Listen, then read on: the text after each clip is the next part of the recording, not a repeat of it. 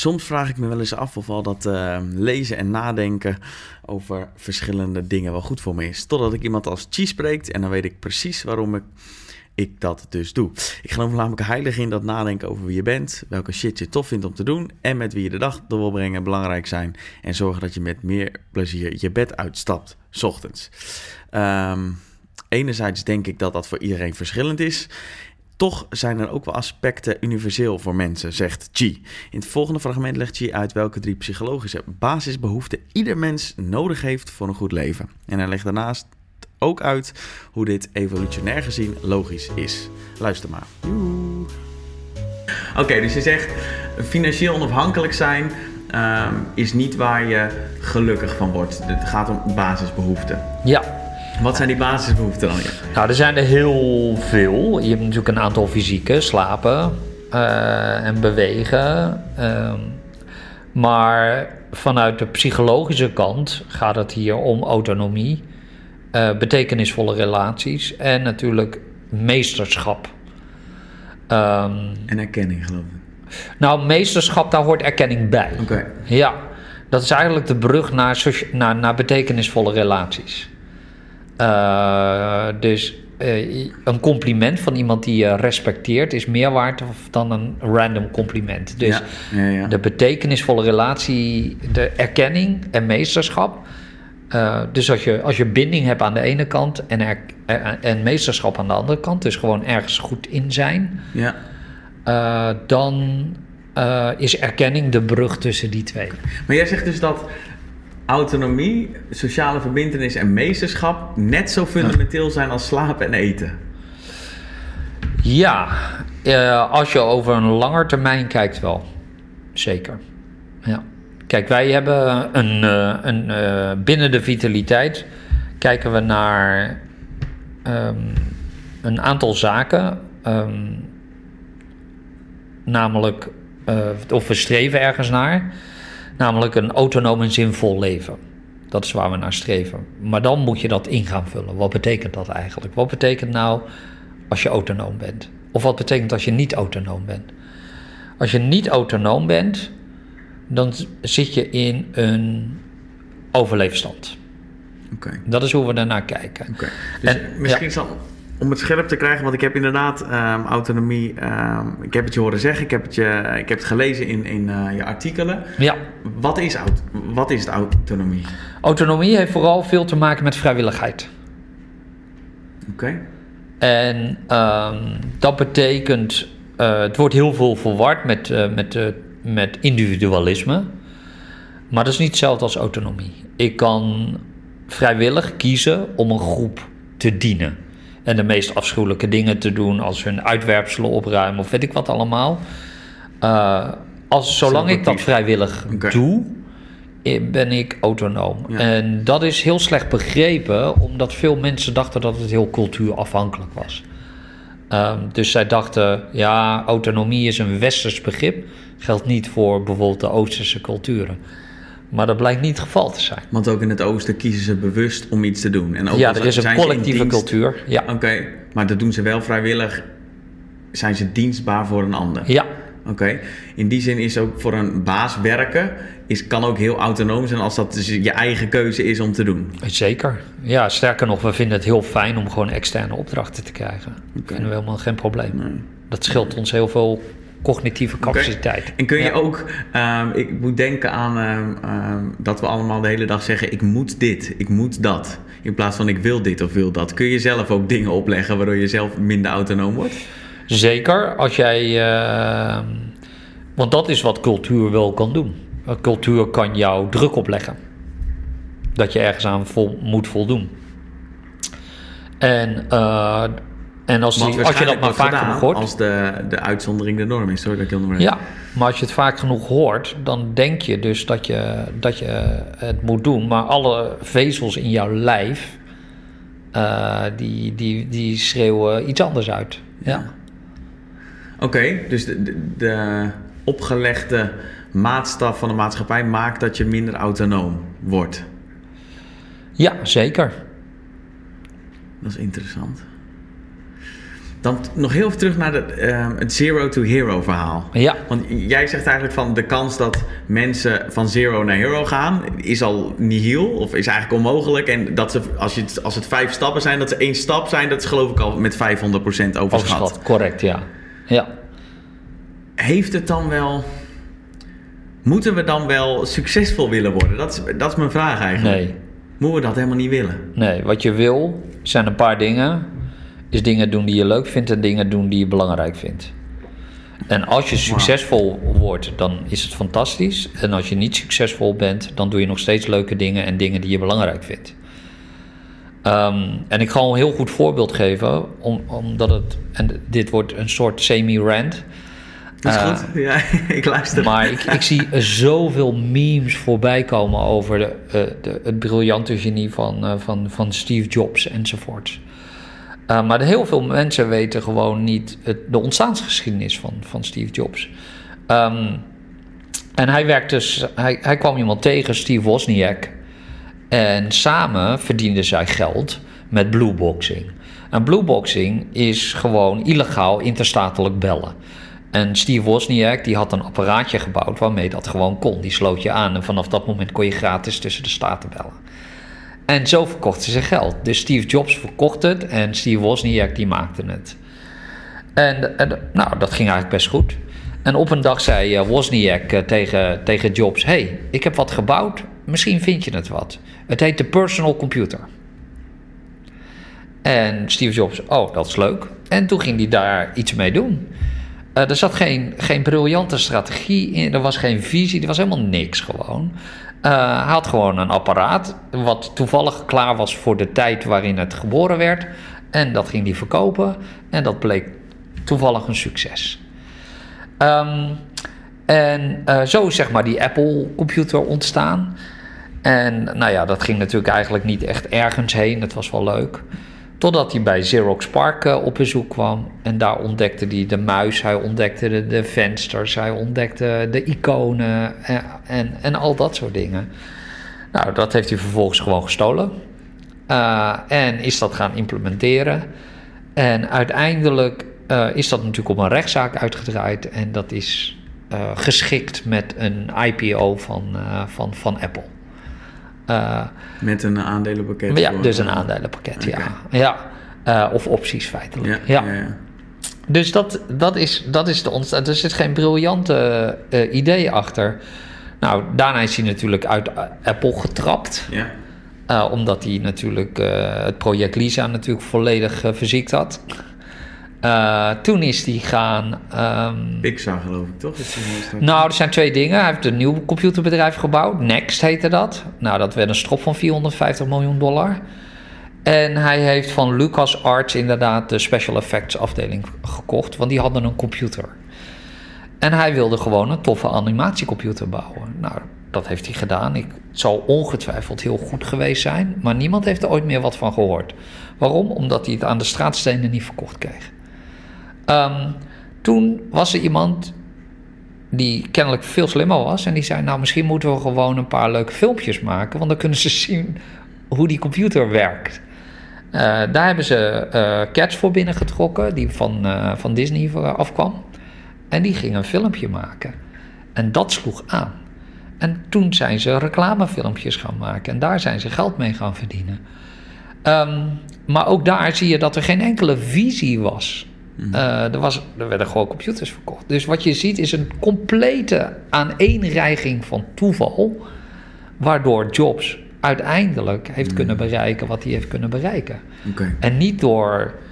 Um, maar wat denk ik nog het belangrijkste is, is dat Jobs gewoon deed wat, wat hij leuk vond en wat hij belangrijk vond. Ik wou, dat is mijn volgende vraag. Hoe verhoudt zich, maar hij deed gewoon echt wat hij leuk vindt. Ja, het leek net alsof hij het heel een soort van negatief neerzette. Dat hij illegale dingen deed. Maar hij deed gewoon, hij, hij klooide maar wat aan of zo. Wat hij leuk vond.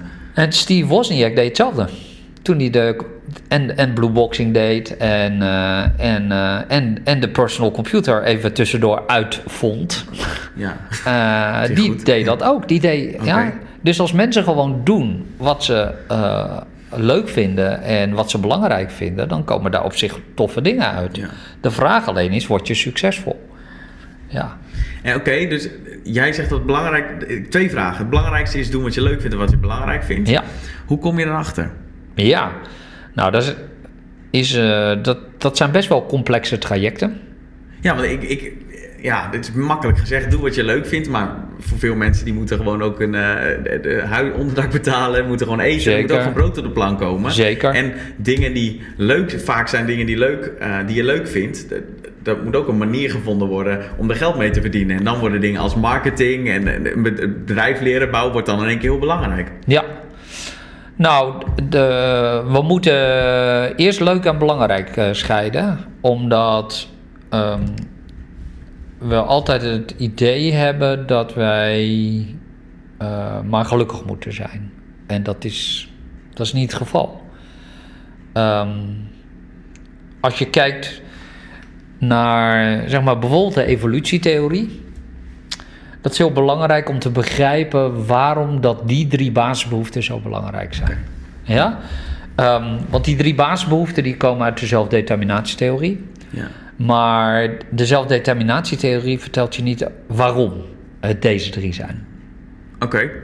De evolutietheorie is alleen maar ontwikkeld om waarom te beantwoorden eigenlijk. Waarom zijn er zoveel soorten? Uh, waarom hebben we een, een pauw met een hele grote staart die eigenlijk niet fatsoenlijk uh, kan verbergen voor roofdieren enzovoorts. En, en ook niet kan vluchten voor roofdieren. Dus dat zijn de vragen die, die je stelt met de, met de evolutietheorie.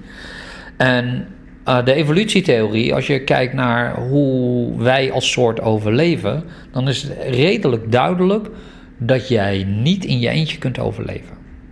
Je hebt een groep nodig. Um, dus dat verklaart niet alleen maar het hebben van betekenisvolle relaties, maar het verlangt ook, of het uh, verklaart ook waarom je ergens toe wil behoren. Uh, dus zeg maar de stammenstrijd en je identiteit ontlenen aan de groep waarin je zit, is heel duidelijk daar een overlevingsmechanisme in. Ja. Dus dat is een belangrijk aspect. Dat is misschien wel het belangrijkste. Dan. Is dat ook waarom, uh, omdat zo belangrijk is, waarom mensen zo sterk geloven als ze een ideologie aanhangen, dat ze dat zo extreem uh, fanatiek doen? Omdat ze ergens bij willen horen. En op het moment dat je ergens bij wil horen, ik, dit is wel echt. Ja. Hang, zijstep op wat Ja. we het eigenlijk over hebben, maar dat schiet in één keer te binnen. Nou, da- het hangt nog met een paar andere dingen samen, maar welvaart is er een van. eh, en, eh, eh, maar ook een aantal interne dingen als wil je uniek zijn en voel je je machteloos. Dus er zijn een aantal aspecten die daar meespelen. Oké. Ja? Eh, maar sociale betekenis is heel. eh, eh, sociale, sociale verbinding, betekenisvolle relaties is ontzettend belangrijk. Dat is eigenlijk de kern. Zonder dat ga je gewoon niet overleven, is klaar. Ehm, toen. Ja. Vandaag de dag is dat anders. Ehm, dus dat is. ehm, dus dat is de kern. Nou, dan moet je naar de andere twee kijken. Nou, daarvan is het heel duidelijk dat je overlevingskansen gaan toenemen als je allemaal ergens goed in bent, maar ook een bepaald overlap hebt. Dus competenties ergens in hebben. Dus als de een beter is in, weet ik veel, buffels vangen en Ja, de ander is beter ja, in, ja. eh, in het bereiden ervan, dan ga je zien dat je kans op overleven als groep ook gaat toenemen. Omdat je veel meer taken uit kunt voeren. Eh, en op een veel efficiëntere manier. Ehm, dus dat is, dat is een heel belangrijke. Nou, dan heb je als laatste natuurlijk autonomie. Waarom is autonomie belangrijk? Omdat eh, als je kijkt naar de evolutietheorie hebben we drie pijlers. Eh, namelijk variatie, selectiedruk en overerving. Dat zijn eigenlijk de drie belangrijke mechanismen binnen, binnen de evolutietheorie. Welke drie nog een keer? Variatie, Oké. Eh, selectiedruk. Wat bedoel je daarmee? Selectiedruk is ehm, de reden waarom eh, jij of een soort doodgaat. Dus eh, om- variatie en selectiedruk te houden, is stel er komt een virus ehm, en die is dodelijk voor mij. En wij lijken best wel op elkaar, genetisch gezien, maar er zijn ook een aantal verschillen. En er is die virus, die doodt mij, maar dat is, dat is selectiedruk. Ja. Het gegeven dat jij net een variant bent waardoor die jou niet kan doden, zorgt ervoor dat jij eh, kunt overleven en kunt reproduceren. En hier zie je dat selectiedruk ervoor zorgt dat een deel van de soort kan overleven. Eh, nee, de variatie zorgt daarvoor. Ehm, en dat hebben we constant. We hebben constant selectiedruk. Ehm, vroeger. Oké. Ja, en tegenwoordig hebben we natuurlijk bijna evolutionaire zelfbeschikking. Dus dat is wel een interessante. Die ga ik even parkeren. Oké. Ja? Terug naar binding, competentie en autonomie. Dus autonomie gaat, is heel belangrijk in relatie tot variatie. Eh, want variatie vergroot onze kans op overleven ook. Hè? Nou, stel je voor, we zitten met z'n drie op een eiland. En, van de drie, en dat gaat eigenlijk heel goed daar. Maar ik hou van zwemmen. En de andere twee die zeggen gewoon, ja, het is- doe niet zo raar, je hebt helemaal geen vinnen en zo. En Ja, geen kieuwen. Eh, ja, doe, doe niet zo, doe even normaal, Ja. weet je wel. Eh, heb je dat op televisie gezien of zo? Dus, maar ik en, ik, en ik besluit om dat toch niet te doen, omdat ik me conformeer aan die groep. En op een dag raakt het eten op. Ah, op het eiland. Dan hebben we een probleem. En er is maar één die houdt van zwemmen. Het probleem alleen is, ik dus, ik heb nooit geoefend. Ah, oké. Ja? Maar stel je voor, ik had binnen de groep gewoon dingen kunnen doen die ik leuk vind of belangrijk vind. Ja. Dan ging ik regelmatig zwemmen. Ja, dus autonome keuzes. Ja, en dan na een jaar kom ik. eh, een jaar heb ik dat gedaan. En ik kom steeds natuurlijk gewoon een uur, een paar uurtjes later terug. En ik zeg: luister, weet je wat ik heb ontdekt? Nog een veel groter eiland. Dus misschien gewoon vasteland, maar dat heb ik nog niet bekeken. Maar dat is het. En, eh, dus, en ik neem regelmatig iets mee. Dus na verloop van tijd eh, is dat eiland op een gegeven moment voedsel op. En ik zeg, nou ja, maar het is geen probleem, we gaan gewoon zwemmen. En nu zegt de groep, oké, wij houden niet van zwemmen, maar wij geloven wel dat het er is. Want jij bent al een paar keer geweest, je hebt spullen meegebracht die op dit eiland niet te vinden zijn. En hier zie je hoe inderdaad autonomie bij kan dragen aan overleven. En dat spanningsveld tussen die drie, want zodra je binding hebt, zeg maar, eh, bezig bent met betekenisvolle relaties, heb je, moet je iets inleveren van je autonomie. Van je vrijheid. Ja, ja, van je vrijheid, maar niet van je autonomie. Waarom niet? Omdat het een vrijwillige keuze, Keuze is. Oké. Ja. Ah, oké. Ja, Waarom heb ik de de autonomie? Ik heb redelijk wat gele- gelezen in mijn leven van. Ik heb al eens over de Chinese eh, filosofen Confucius of zo wat gelezen over de Stoïca. Ik ben nooit autonomie tegengekomen. nee, omdat autonomie het product is van wetenschap. En dat bedrijven we nog niet zo lang. Dus en hoe zijn ze in de eh, wetenschap hierachter gekomen dan? Uh, dat is eh, heel bekend. Uh, zijn, nou, zijn eigenlijk waar, was men op zoek naar motivatie, een belangrijke motivatietheorie.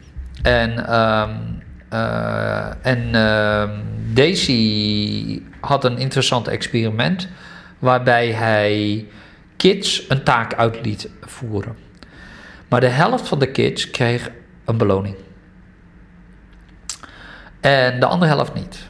Nou, dan denk je, ja, heeft dat invloed op de, op de kwaliteit van de taak of op de snelheid van de. Nou, niet eens echt. Maar waar hij vooral geïnteresseerd in was, was nadat ze klaar waren. Toen bleef hij observeren en toen ontdekte hij iets heel bijzonders.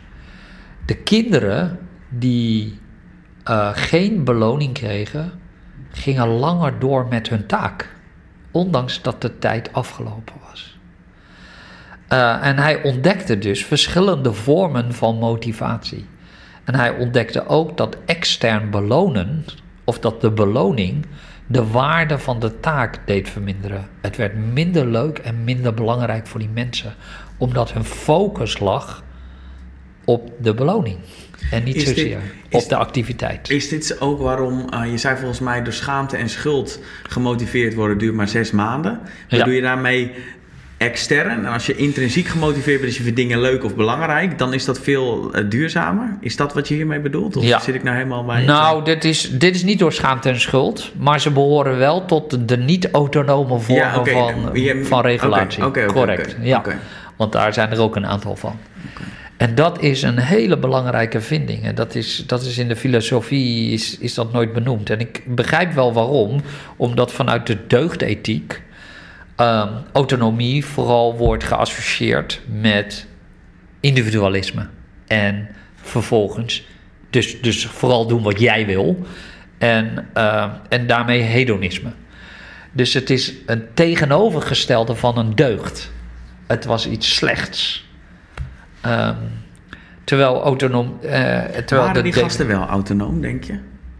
De zoals- oude wijsgeren. Ja? Jazeker. Oké. Ja, Alleen benoemd hadden ze geen naam voor het beestje of zo. Nee, zij dachten omdat ze hard werkten dat dat heel belangrijk was. En dat ze plichtsgetrouw waren en, enzovoort. Eh, maar zij hebben dat nooit kunnen ontrafelen. Dus ik, ik, ik heb natuurlijk heel veel van dit soort stukken gelezen. Eh, en daar zie je dus dat er weinig eh, aandacht voor is. Het, omdat het zo snel geassocieerd wordt met het tegenovergestelde van een deugd. Het is, Ja, het is een, een zonde of een... Maar als je het leest en je ziet hun levens, dan zie je wel autonome trekjes in terugkomen in wat ze doen. En wat ze- Zeker, ja. Oké. Ja,